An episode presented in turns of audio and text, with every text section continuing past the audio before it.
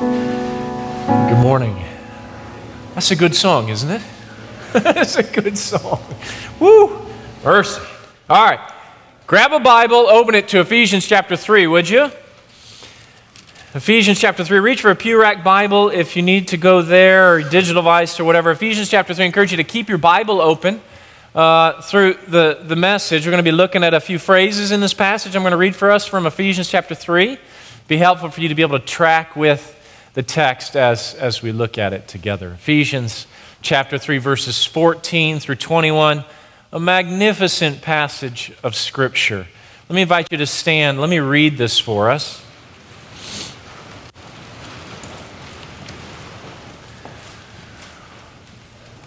The Apostle Paul, writing to the church in Ephesus, he says this, verse 14 For this reason, I bow my knees before the Father, from whom every family in heaven and on earth is named, that according to the riches of his glory, he may grant you to be strengthened with power through his Spirit in your inner being, so that Christ may dwell in your hearts through faith, that you, being rooted and grounded in love, may have strength to comprehend with all the saints what is the breadth and length and height and depth, and to know the love of Christ that surpasses knowledge, that you may be filled with all the fullness of God.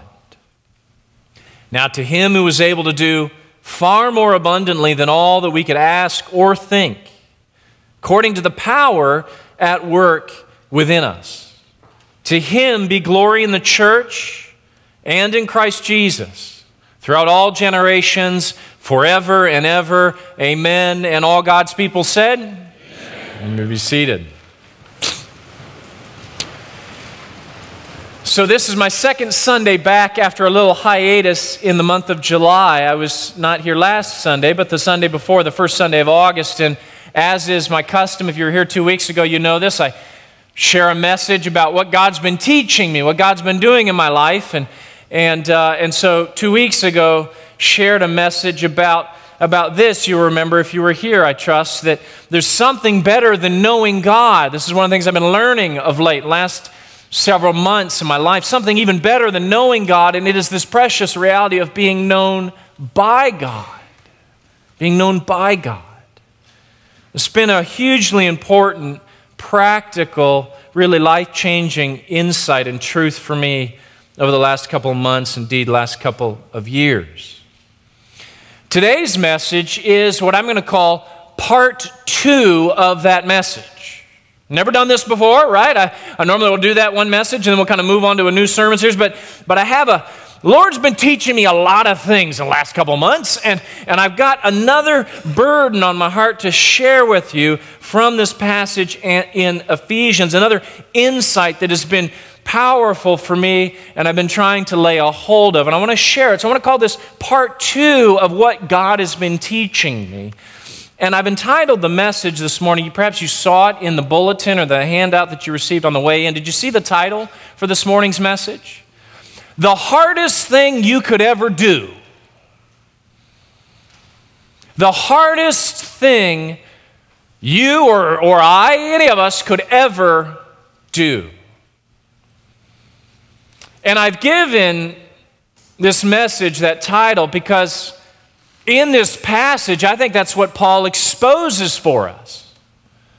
That's what Paul points to is, believe it or not, something that is unimaginably difficult for us to do. And so that's why I've given it that title. But I also given it that title because I personally find this incredibly hard to do. Maybe the hardest thing I could ever do. The most difficult, the most stretching, the most beyond my human capacity, the most challenging. You see what it is in this passage? You see what it is that is so hard it requires divine strength and power to do?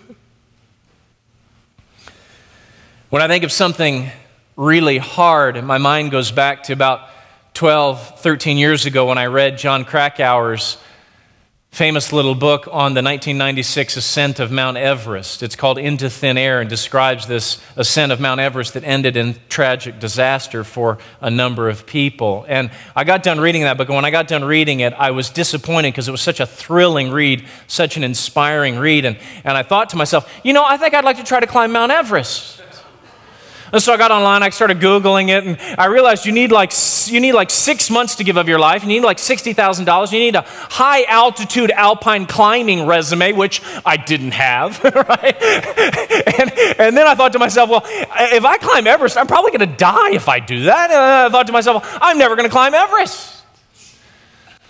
Never going to do this hardest thing I could imagine. Think of hard, really hard things. I think of my brother in law, Andy, my wife Katie's brother who not too long ago completed an Ironman triathlon. Have you ever heard of an Ironman triathlon? So just start with triathlon, which is you got to put back to back, right? Like swim, bike, run, back to back. But the Ironman is called Ironman for a reason.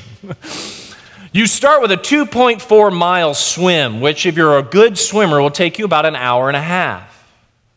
Then you kind of dry off a little bit, throw your shoes on, jump on a bike, and, and you need to bike now 112 miles, which is like going from the parking lot of Calvary Memorial Church 20 miles past Milwaukee on your bike. Five or six hours, if you're a good biker. After your one and a half hour swim, if you're a good swimmer. Then you get off of your bike, and you're not going for pizza at that point. You got to now run a marathon. 26.2 miles. I mean, the whole thing is mind boggling. 140 miles all told. It is totally crazy. Evidently, you burn something like 10,000 calories in this whole days long event. It sounds completely impossible. Like the hardest thing I could imagine ever doing. Some of you have done really hard things like that. But you want to know what? This passage describes something even harder to do. Not a challenge for the body, like an Iron Man, but a challenge for our soul, for our heart. What is the hardest thing you could ever do with your soul, with your heart as a person? Do you see it there in the text? It's this to grasp, to grasp, to lay hold of the greatness of God's love for you to really know it deep down in the marrow of your bones, to really experience and enjoy the stunning and almost scary love that God has for you to say, as we just sang, you are a good, good father. That's who you are. That's who you are. That's who you are. But to say this and to feel it and to experience it and to enjoy it and to rest in it, and I am loved by you. That's who I am. That's who I am. That's who I am. Notice not to love God with all our heart, mind, soul, and strength. That's not the hardest thing. Oh, yeah, that requires divine strength and empowerment, but that I don't think is the hardest thing. The hardest thing is to bask in and rest in and trust in and rely upon God's amazing love for you. And why do I say that in light of this passage? You're thinking yourself, I heard the passage read. Where'd you get that from, Wilson? Why do I say that in light of this passage? Where do I get that idea? Well, take a look at the passage. What do we find Paul doing in this passage? We find Paul in an intimate moment of being on his knees praying. So we get to hear into his heart, we get to hear into his soul, we get a window into what he is most passionate about and wants to see conveyed by the grace of God into the life of believers like you and like me. And what does he pray for? Strength. Strength. For this reason, I bow my knees before the Father, verse 14, Verse 15, from whom every family in heaven and on earth is named. Verse 16, that according to his riches of his glory, he may grant you, here it is, to be strengthened with power. You need strength, he's praying. You need power through his spirit in your inner being. Verse 17, so that Christ may dwell in your hearts through faith. You see how Paul's unfolding this beautiful logic of this passage that you, being rooted and grounded in love, here it comes again, may have strength. He's praying for strength. Strength to do what? What do we need an amazing amount of empowerment from God Himself to actually be able to do? Answer verse 19, verse 18. To comprehend with all the saints this incredible reality what is the breadth and length and height and depth? And he can't even finish the sentence. He just kind of transitions, verse 19. And this is what we need strength for to know the love of Christ. To know how passionate and unswerving is Jesus' commitment to his people, to you.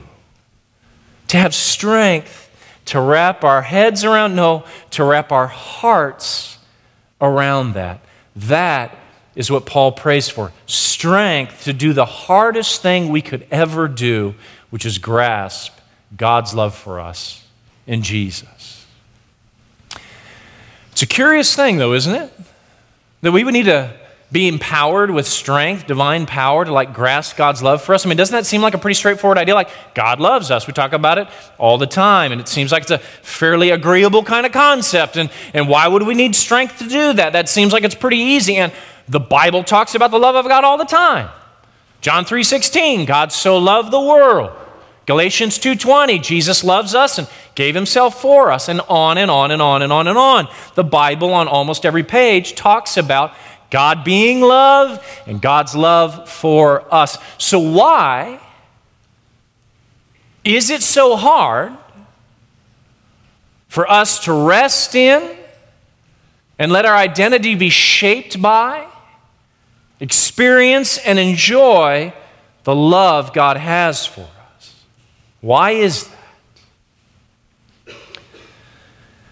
Probably a variety of reasons could be given, but at root, let me set this one reason out.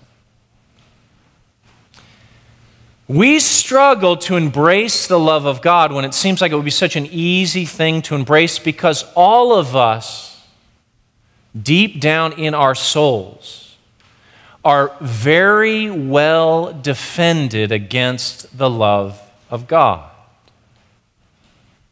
Deep down in our souls very well defended. Do you know what I mean by well defended? We quickly and intuitively and naturally and subconsciously put up defenses to the thought of God really loving us with unswerving, loving commitment. Some of you may um, have familiarity with, with adoption realities and, and things that can go on in adoptive, the lives of adoptive children and adoptive families. And one of the, one of the, the, the painful realities that can happen in adoptive families and with adopted children is what is called attachment disorder or reactive attachment disorder or acute attachment disorder. But like phrases like that, it kind of domesticates the pain of the reality. Oh, it's just got re- reactive attachment disorder. It makes it sound sort of domesticated and manageable, but it's incredibly painful. If that's your reality. What is reactive attachment disorder? Well, it is when a child never really bonds with a mom or a dad, a primary caregiver, and so never develops that capacity, that very unique human capacity to bond with another human being, which is absolutely essential for the development of children into healthy adults. And the, sometimes kids never get that kind of attachment from a primary caregiver. And so those children go through life tragically not really ever connected to anyone. Not really ever feeling truly, deeply loved by anyone not experiencing being loved or ever experiencing being loved by another human being. And one of the tragic consequences of this is that when children struggle with this, what they do is they, they often build up more defenses. They never had the attachment. And then what they do to kind of protect themselves and protect their heart and their vulnerability is they build up more defenses so that even gestures of love are resisted. And in acute cases, what can happen is, in fact, you can kind of act out against the love that's coming at you because the defenses are so high and so strong. You will sabotage gestures of love.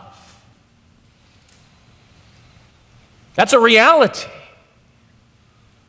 in the lives of some adoptive children. And if you've been up close with that reality, I can tell you, you know it is incredibly difficult and painful and heartbreaking.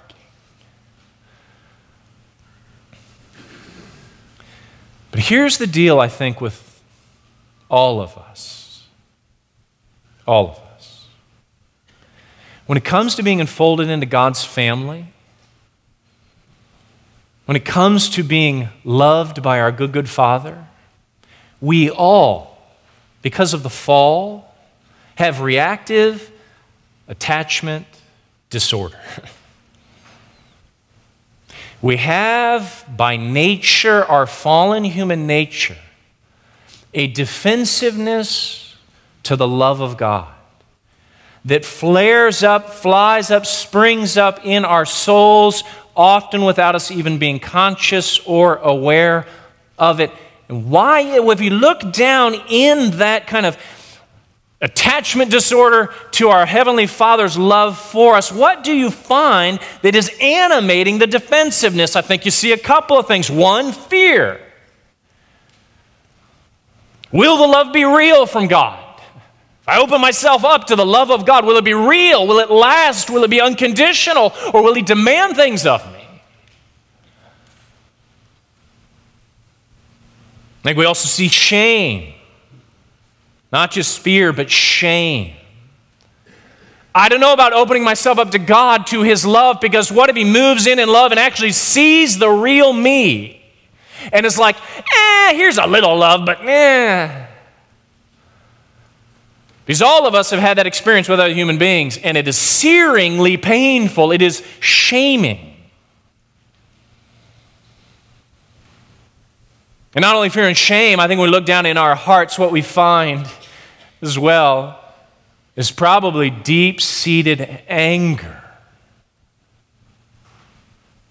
Anger at God. I don't want to let God love me because of how God has treated me. What has God really done for me anyway?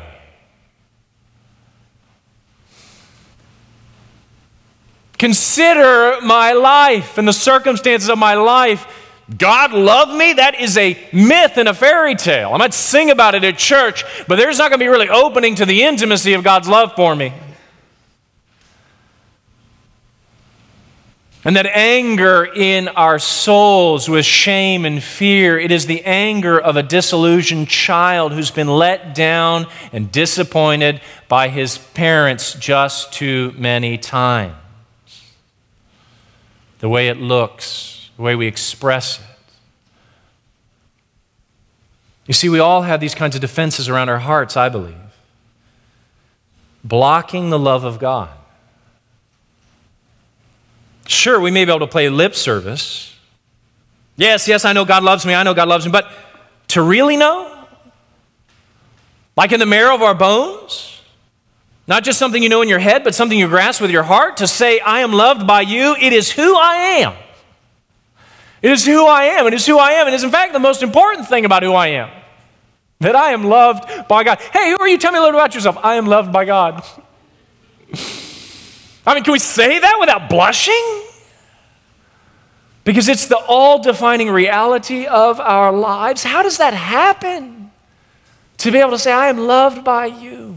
It's who I am. How does that happen? To comprehend, as Paul puts it, the love of Christ. Where does one even begin? How does that happen in your soul, in my soul? Here is what this passage lays out for us it begins with the presence of Christ. It begins with the presence of Christ. You see how Paul prays. This is Trinitarian magic that happens in this passage. You see how Paul prays to the Father. You see there, verse 16, take a look in your Bible. He prays to the Father for strength to comprehend the love of Christ, and the strength comes through whom? Verse 16, through the Spirit. Paul prays to the Father for the Spirit to go into our lives in a powerful way, strengthening us. And then look at verse 17. What does it mean that the Spirit of God from the Father of God would come into our hearts and lives to strengthen us to know the love of Christ? What does that mean? Verse 17, check it out. It means the presence of Christ in your life increasingly. And why does Paul pray that way? Because he knows this little secret. Only God can grasp the greatness of God's love for you. Only God can. It's a burden we cannot lift ourselves. It's way too height, breadth, depth, length, massive for any one of us to shoulder, lay hold of, to grasp. We need God inside of us to grasp God's love for us. So it begins with the presence of Christ. As you see there, more of Christ, more of Christ. Look at verse 17. So that Christ may dwell, not pass through, not rent for a few months, but may set up his habitation in your hearts through faith. Because when God is in you, God can grasp God's love for you and communicate it to you through Christ. Through Christ. So it's all about the presence of Christ, getting more of Christ in our hearts. But how do we get more of Christ in our hearts? Right? How does that work? Well, take a look at verse 17 again. When you look at that little phrase there in verse 17, where Paul tells us exactly how we get Christ to dwell in our hearts increasingly. And you see the little phrase there at the end of verse 17. Someone say it out for me through faith. Don't want to miss that. Christ, who is God, resides in our hearts, and He resides in our hearts. He's let in and resides and takes up residence and occupies the space in our soul through the doorway of faith. The doorway of faith. You want more of Christ? Christ comes into our lives through faith through faith. Now, make sure we're clear on what faith means in the Bible and certainly in this passage. Faith does not mean belief.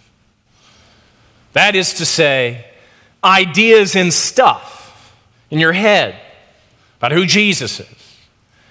Rather, faith is an act of the will, it is surrender to the love of God in your life. Faith, if it's biblical faith, if it's genuine faith, if it's real faith and true faith, is, listen to me, surrendering to the love of God. Which means it is letting down the defenses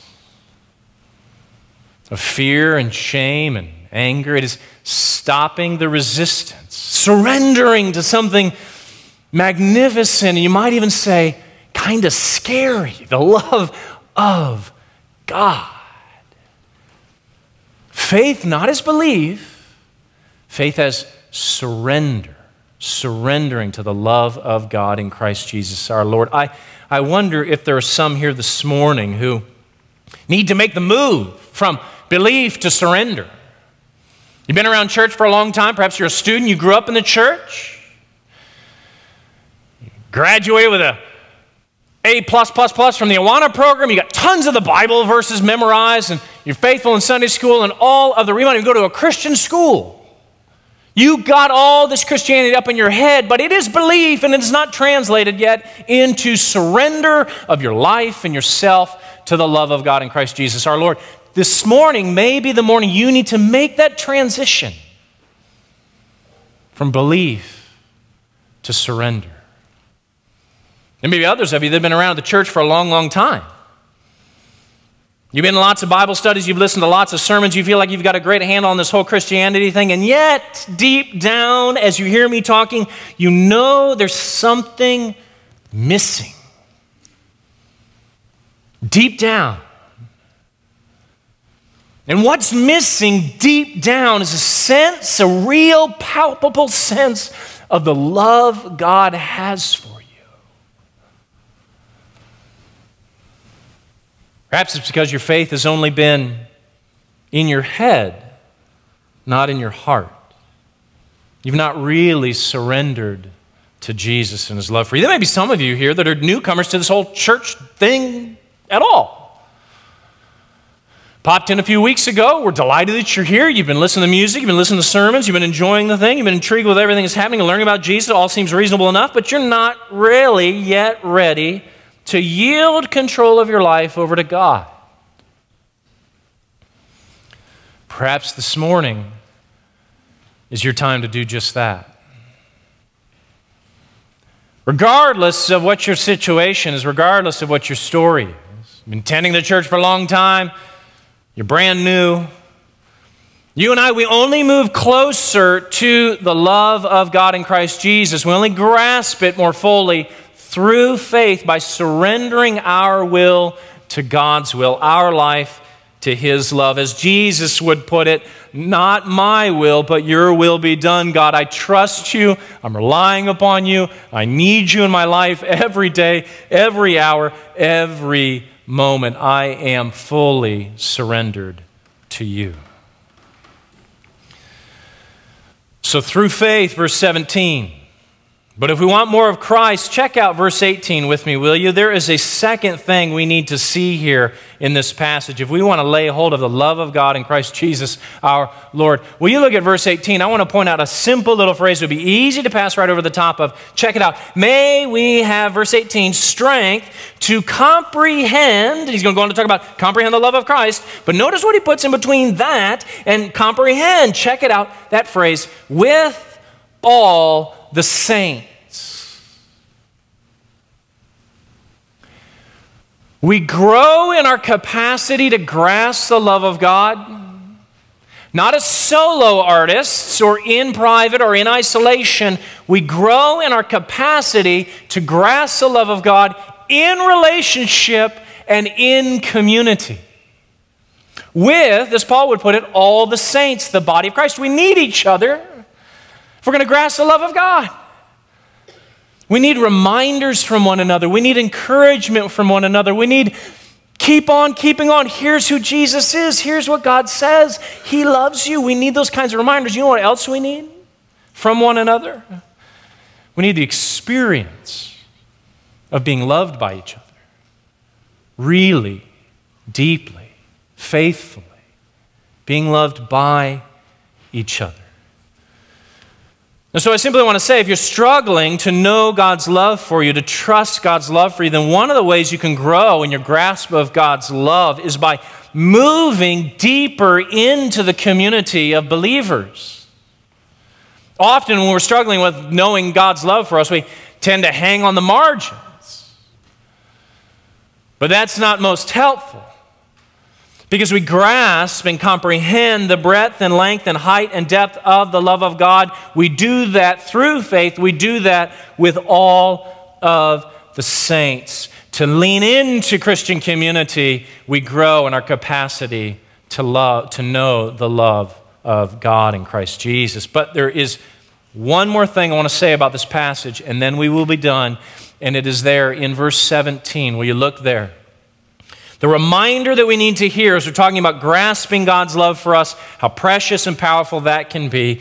If we're going to grow in our grasp of God's love, we need to remember this that we have already encountered and experienced more love than we could possibly imagine. That we have already met with an amazing amount of the love of God in Christ Jesus. Where do I get that idea from? Notice verse 17. The language Paul uses there of being, look in the middle of verse 17, being rooted, you see it there? Rooted and grounded in love. Rooted like a tree, it goes deep with roots. Grounded like a tall building with a great foundation. What is he referring to? As he's praying that they be able to grasp God's love, he reminds them, hey, check it out. You are already rooted in God's love. What is he referring to? Well, in short, he's referring to everything that God has already done for you in Christ Jesus. And what is that? Well, check this out. Look at Ephesians chapter 1. Will you look there and buckle in your seatbelt? Put your seatbelt on? Maybe even a helmet? Check out the rooting and grounding in love that has already happened to the people of God as they desire to grasp the love of God even more fully, how you have been rooted in the love of God. Look at Ephesians chapter 1, verse 4. Think about this. God, the Bible says, chose us. He chose you. In Him, that is in Jesus, not when you were converted, not like 100 years ago, but check it out. Before the foundation of the world, before anything existed, God rooted you in His amazing love. In love, look there in that verse, in love, He predestined us for, here's our word, adoption as sons through Jesus Christ. In love, the Father's eternal love. His grounding you in His love goes back for all eternity past. There is no beginning to it.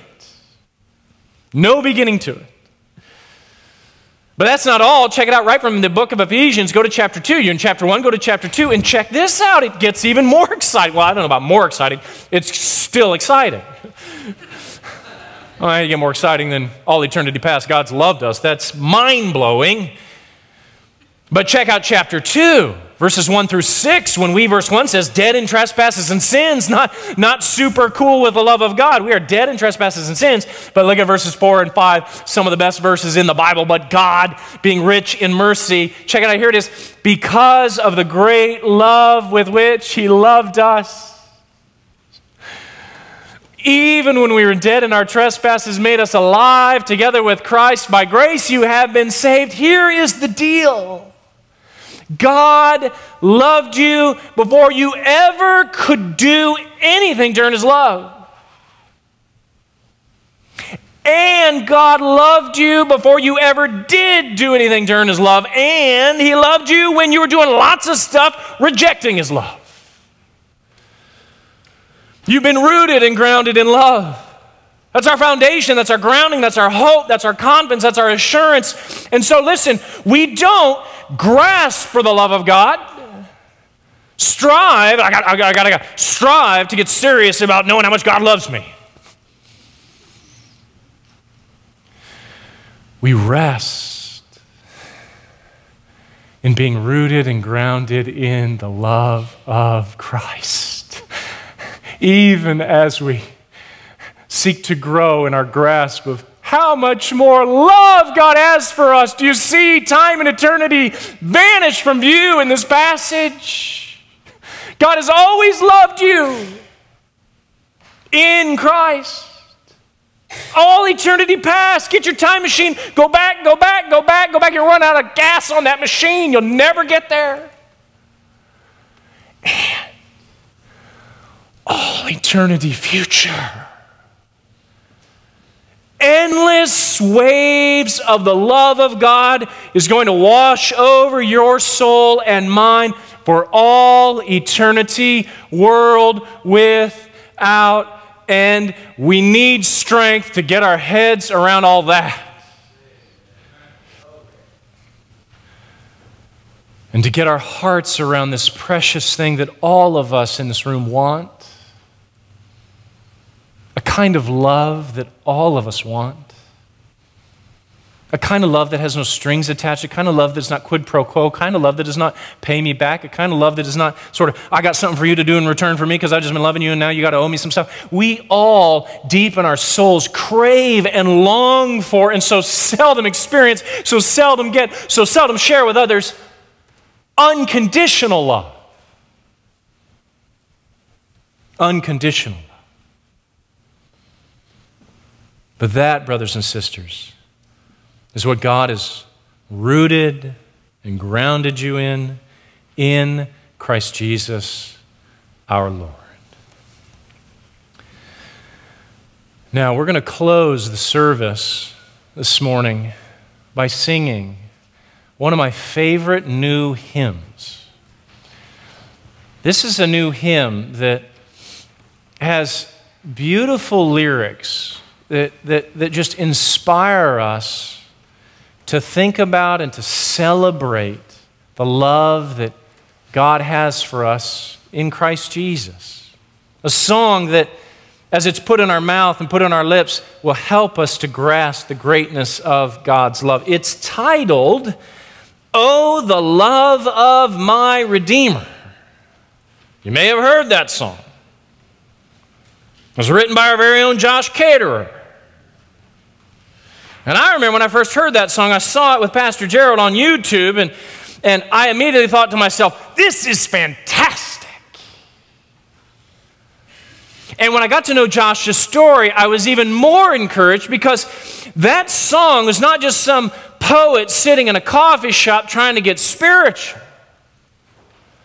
That's a song born out of his own story. I'm not going to share his story. Where's Caterer? Caterer, we're going to have you share your story at some point inspiring story about meeting the love of his Redeemer and his life being radically transformed. And my favorite word in the whole song, all these beautiful lyrics, is the first word of the title. Oh! Oh! Not oh with a question mark, but oh with an exclamation point. It's a one word for worship. Oh, the love of my Redeemer. Wow, wow. To bask this morning, brothers and sisters, in the love that Jesus has for you. To let the love of our Redeemer be medicine to our soul to let the love of our Redeemer dry up our insecurities, heal, heal our fear, our anger, and our shame. Highest heights or darkest deep, be there pain or poverty, there is nothing that can keep my Redeemer's love from me. All alone though I may feel, be there pain or poverty, there is no one that can steal my Redeemer's love for me although burdened by the weight, burdened by the weight of great trial or tragedy. You hear that? The weight of trial and tragedy is so heavy on you. None of these can separate my Redeemer's love from me. Though the world's few passing days and through all eternity, I will never cease to praise my Redeemer's love for me. Oh, the love of my Redeemer, never failing, come what may. He has purchased my forgiveness and washed, washed my sins away. Father, thank you for the amazing, amazing plan of salvation, story of redemption, truth of who you are, Father, Son, and Spirit, and the, the mystery and the grandeur and the glory of how you catch us up in the love that you share, Father to Son, who is the Spirit. And that we get a share in that.